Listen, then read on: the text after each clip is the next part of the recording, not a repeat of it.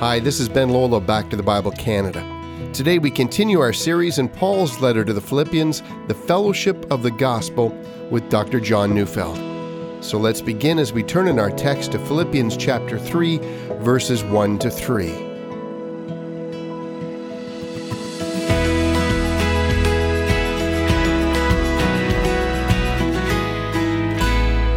Let's read our text from Philippians chapter 3 verses 1 to 3. Finally, my brothers, rejoice in the Lord. To write the same things to you is of no trouble to me, and it is safe for you. Look out for the dogs. Look out for the evildoers. Look out for those who mutilate the flesh. For we are the circumcision who worship by the Spirit of God and glory in Christ Jesus and put no confidence in the flesh. You know, when I think of the kind of life that Paul led, I compare it to mountain climbers climbing up an incredibly treacherous mountain upon which many others have died, or those daredevil skydivers, also called base jumpers.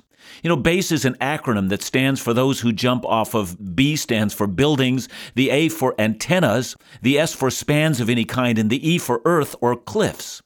Often on the way down, they'll attempt to carve steep canyon walls going at an enormous pace. But the reality is, it's not safe. One out of every 60 people who do this sport will die in some accident. It's inherently dangerous. In the same way, when I think of Paul's life, I'm actually amazed he survived as long as he did. The very well known passage from 2 Corinthians 11 23 to 29 is Paul's lifting of the curtain into his life to let us see the physical dangers he faced. When describing his experience as a missionary, he uses phrases like far more imprisonments, with countless beatings, and often near death. He mentions the amount of floggings he received, and so we must imagine his back as a horrible tangle of scars. He mentions the one time he was stoned, and there I think he's referring to his experience in the city of Lystra, and on that occasion he was stoned and was clearly unconscious, and the crowds left him, presuming him to be dead. And then he mentions the dangers he encountered when traveling from bandits who quickly and without conscience would kill an unsuspecting traveler. Then the constant threat of exposure, lack of food, unprotected from the elements, and the daily stressors that were taking a toll on his body. Of course, when he writes his letter to the Philippians, he is in Roman prison awaiting a capital trial before the emperor.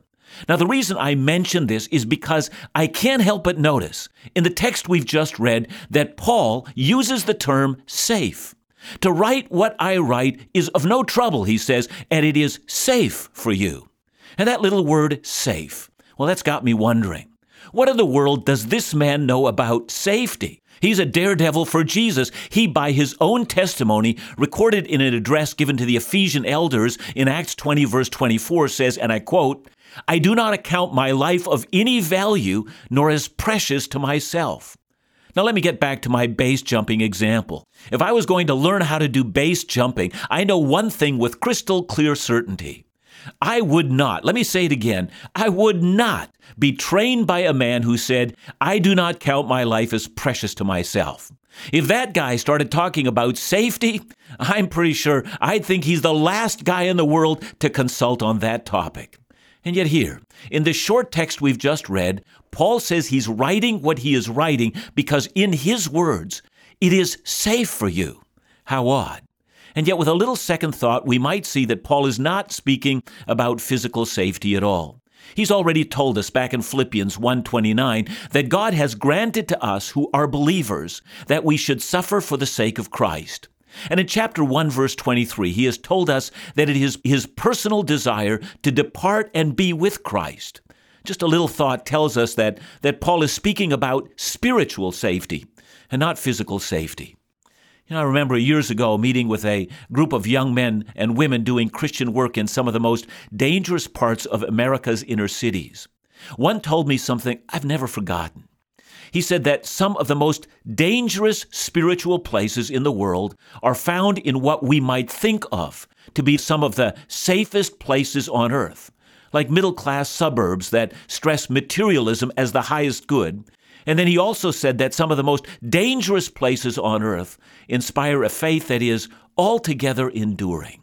And so Paul is interested in helping this persecuted and faithful church in the city of Philippi to find a place of spiritual safety. And he does so in two ways. The first is by urging them on to joy, rejoicing, finding pleasure in the Lord. And the second is to warn them about those who would come to deceive them, false teachers who would, if listened to, divert their faith and render them compromised. See, up till now in our reading of Philippians, we might say that the great danger confronting both Paul and the Philippians is the danger from without. The pagan world is threatening the church. And in the midst of this danger, Paul is encouraging the believers to act in harmony, in unity with each other, each one of them adopting the mind of Christ and considering others more significant than themselves. He wants them to present a unified front, not breaking ranks with each other. This will be a sign to the pagan world of their destruction, but of the salvation of believers. But at chapter 3, the, the scene changes dramatically. The danger is still there, but now the danger is greater than before. But how? Well, Paul knows that there is an even greater danger than the one that they have been fighting, and it is the danger from within. And that danger consists of two essential things. First, false teaching from teachers who masquerade as genuine believers. And secondly, a heart that is no longer passionate about Jesus. And according to Paul, this is the greatest danger confronting both him and the Philippians, and by extension, it is a greater danger than the one we face. Think about it. What are the greatest dangers to your faith, or even to the Christian faith in Canada or the Western world today? You know, someone will say, well, it's the secular environment in which we live, or the new sexual ethic, or the secular creation myth taught to our students, or the denial of absolute truth, or the myth that the Gnostic Gospels, like the Gospel of Mary Magdalene, should get portrayed as if they were historical in any sense and therefore confuse people. I mean, that kind of stuff. Uh, yes, there are relentless sets of attacks that constantly bombard historic Christian truth, and it is absolutely essential that we be prepared to give an answer and be willing to take a stand in public. But as seriously as we must take this, that is not our greatest danger. So let's start at the beginning, verse 1. Finally, my brothers, rejoice in the Lord. To write the same things to you is of no trouble to me, and it is safe for you. Now, it's very easy for us to skip verse 1 and move on to verse 2 because really that's where the action is. False teachers were a danger to the church. Paul calls them dogs. Wow. So we want to know who are they? And had they begun to teach and preach in Philippi? Are there applications for our day? And once we find the application, how are we to be trained to respond to this danger from within? And so the temptation becomes let's just skip verse 1 and get to the action. But if we skip verse 1, we miss a critical theme Paul is trying to communicate. Notice he's telling the Philippians that the reason he keeps returning back to the command of finding joy in the Lord is because this is spiritually safe for them if they are to win against false teachers from within, who masquerade as believers, they will need to find secure, firm, and a safe footing upon which they can engage in battle. Now, I ride a motorcycle and, and I know it's not safe. But I've also noticed that, that bikers regularly tell each other before they go out on a ride, they say, be safe out there. Actually, we mean something by that. Drive defensively. Position your bike so that you're visible to other motorists. Ride in lane dominant position. Catch the eyes of oncoming traffic, especially when you're going through an intersection. Never ride in a car's blind spot and so forth. Be safe. See, what we're saying is pay heed to the lessons about motorcycle safety that you should know. Don't forget those lessons, act upon them, and you're going to be safe. And in a sense, that's how Paul is communicating. But what are the principles that we should have learned about spiritual safety? You remember back in chapter 1, verse 4, Paul prayed for the Philippians with joy. Every time his mind wandered back to them, he's left uttering praise. And then in chapter 1, verse 18, he rejoices that Christ is proclaimed even while he's in prison, and then anticipates an even greater joy at his trial. In chapter 2, verse 2, he wants the Philippians to complete his joy by expressing their unity. And in chapter 2, verse 17, he says that even if he is found guilty and sentenced to death, he will continue to rejoice, and so should they. That's where spiritual safety lies. It's safe for you. And by the way, What happens to a marriage when a husband stops rejoicing in his wife? What happens to a student when he or she no longer finds joy in his or her course of studies? What happens at work when colleagues stop finding joy in working together? The answer is something fails. And what happens to Christians when we no longer rejoice? Stay with me as we see the answer to that when we come back. As we begin to understand Paul's words of warning to the church, we're seeing his emphasis on the believer's spiritual safety. What an interesting picture that we don't often recognize when it comes to our faith journey. To be safe means that first we must continue to rejoice in the Lord and not become disgruntled. This is an important thing to recognize before we discover who these false teachers were. We'll find out more right after the break.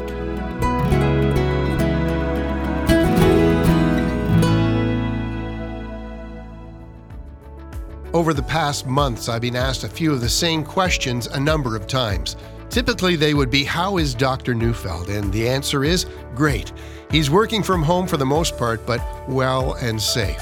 Another question is How is the ministry doing financially? Well, to that I say, God is good. He provides. Gracious partners across the country continue to give, and we're so appreciative. Times are uncertain, and we must tighten our belts, so to speak, but we walk in confidence. So thank you for staying in touch. Thank you for supporting in prayer. And thank you to those, including our monthly partners, who continue to give regularly. And for those who are not able at this time, we understand. Please keep praying for the ministry. To learn more about the Bible teaching resources available through the ministries of Back to the Bible Canada, or to support the ministry with a financial gift today, call us at 1 800 663 2425 or visit backtothebible.ca.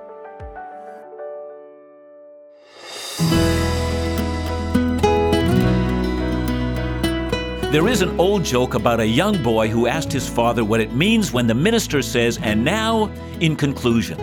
The father answered, Doesn't mean anything at all, son. Nothing at all. You know, it might seem that way when in chapter 3, verse 1 begins with the word finally. And then Paul goes on for another two chapters. You know, but the word translated as finally can also be translated as moreover, in essence, Paul is using the word to say, This is what I've been leading up to in this book. I've been leading up to this phrase, rejoice in the Lord. You know, when we left off, we asked what happens to a Christian when his or her source of joy is no longer his delight in his Lord.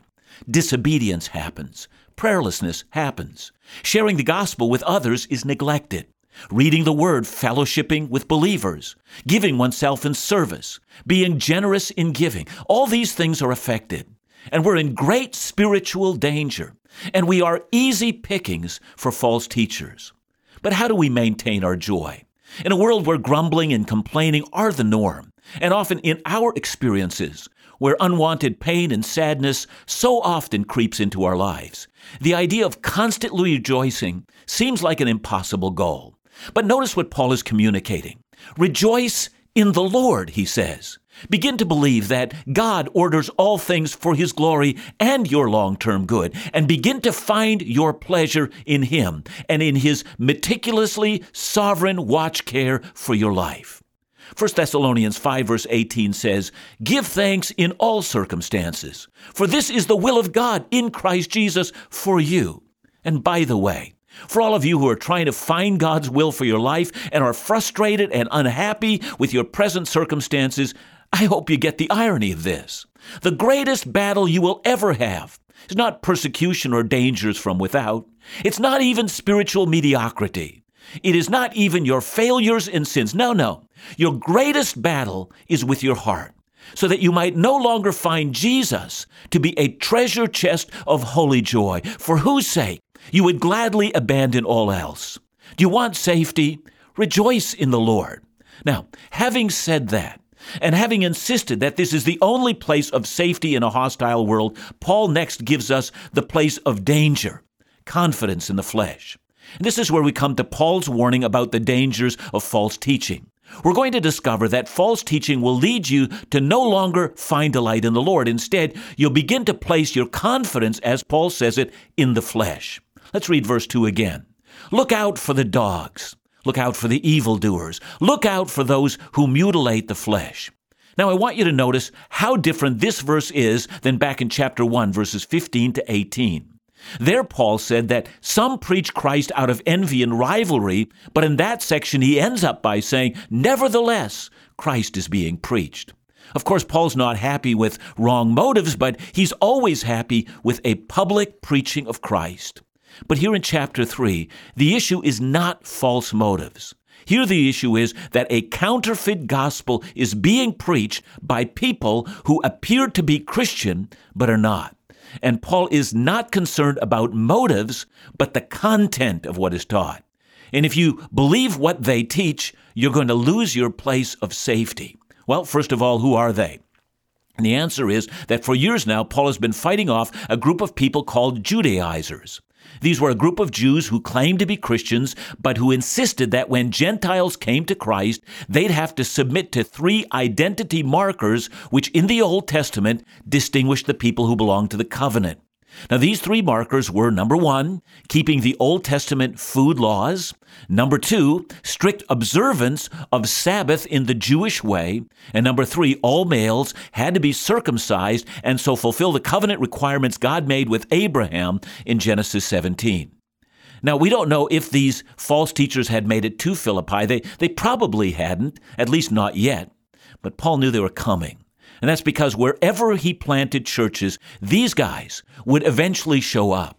And they would take the believers through an Old Testament study and then argue that unless you're kosher, keeping the Jewish Sabbath, and are circumcised, you can't be saved. That was their gospel. Now, you might think that Paul would know that they're wrong, but it's really not that big of a deal. Not all believers agree on everything, and true, but some differences are minor and some differences are fatal and dangerous. You know, I like to say that all truths of Scripture are held in one of three ways. One is in an open hand, meaning that people may disagree with us, but in the end, we will agree to disagree.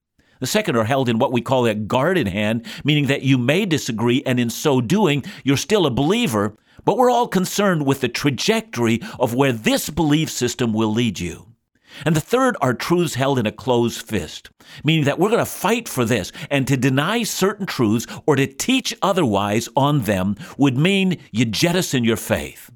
Imagine you're given three soft drinks. Take your choice. One is a cola, one's a root beer, and one is cyanide.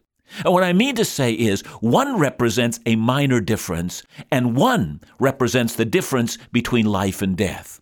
And some of you'll remember that this issue came up in Acts 15, and there the apostle wisely concludes that the Gentiles were not required to do these three things. They knew that a proper study of the Old Testament would reveal that there are some Old Testament commands that were intended only for Israel, but they are not intended for the present dispensation and for Gentiles. You know, I could say so much more, but time will not permit. Now, the apostles in Acts 15 also realized that you can't do evangelism when circumcision is a part of the game. I mean, I've said before, imagine a Billy Graham crusade in which an altar call is given with the announcement men stand in this line because circumcisers are standing by with disinfectants and bandages. You know, that might be a very short altar call indeed. You see, if you demand the Gentiles do these three things, you can never take the saving news of Jesus to the world. The Judaizers must be stopped. And here in Philippians, Paul thinks something else is at stake. He thinks the theology of these men is so toxic, so utterly evil, that it bars the door to a true knowledge of the gospel. That's why he challenges it with such vigor. This is an incredible danger. So he heaps abuse on these men dogs, evildoers, mutilators of the flesh. Why? Because, in his words, listening to these men will cause believers to put confidence in the flesh. Let's go to verse 3. For we are the circumcision, who worship by the Spirit of God and glory in Christ Jesus and put no confidence in the flesh. Now that verse sounds almost identical to Romans 2:29. But a Jew is one inwardly, and circumcision is a matter of the heart.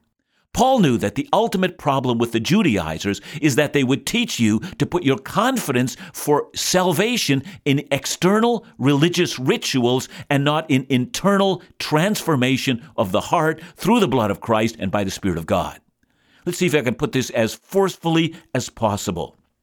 whenever any of us rely on anything that is external whether those things are circumcision or religious rituals or partaking of communion or going to church or having a religious symbol around your neck or a religious trinket in your pocket. You're being deceived, and that deception is a great evil. It seeks to devour you like an unclean, ravenous dog. Let me say it even more clearly. Technically, we're not even saved from our sin by faith. No, we're saved from our sin by Christ. Now, I say this because some people have this sense that the strength of their faith is that which transforms. No, no. If we are to understand faith accurately, the way it is described in the Bible, faith is no more and no less than confidence in Christ alone as our Savior. Whenever we add something to Christ, like a kosher diet, or visiting a confessional, or some form of legalism, even if we should say, well, unless I read my Bible every day, I can't be saved, this doctrine or this way of thinking is destructive. It is most unsafe. Many a legalist has lost their soul because they trusted in something they did rather than in Christ. Learn to have no other confidence than Christ and his cross, and learn to believe that only the power of the Spirit can change us from within. And tomorrow we'll see how Paul applied that to his life and how we can apply it to ours. So, do you want to be spiritually safe? I hope you do, for many have lost their way. Learn to trust in Christ alone. Heavenly Father, we want to thank you for the gospel that you've given us. Thank you for its simplicity. Thank you also, O Lord God, that when false teachers come, you continually draw us back to the central piece. Christ died for us, and He alone is able to change us, making us acceptable in your presence and changing our heart to love you. Thank you, thank you, thank you for Christ alone.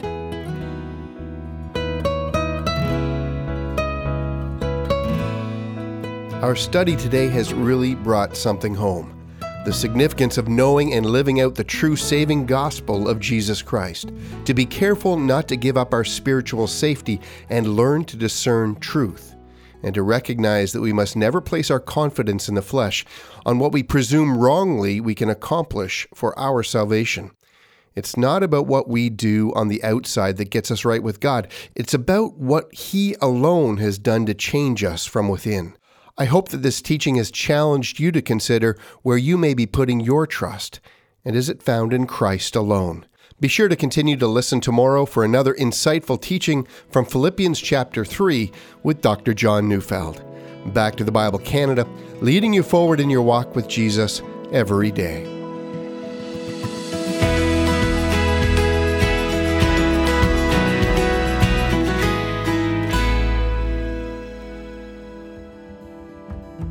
Past number of years, Back to the Bible Canada has been blessed to offer a unique Israel experience a journey to the Holy Land under the teaching of Dr. John Neufeld, discovering firsthand locations across Israel so prominent in the Bible. Now's the time to plan ahead. In April of 2021, Back to the Bible Canada is offering our next Israel experience, and we want to invite you to attend plan to join an intimate group of brothers and sisters journeying across Israel under the Bible teaching of Dr. John Neufeld. Experience inspirational events and activities that will include Laugh Again's Phil Callaway and very special musical guests, all hosted by the Back to the Bible Canada ministry team. For more information, call us at 1 800 663 2425 or visit backtothebible.ca.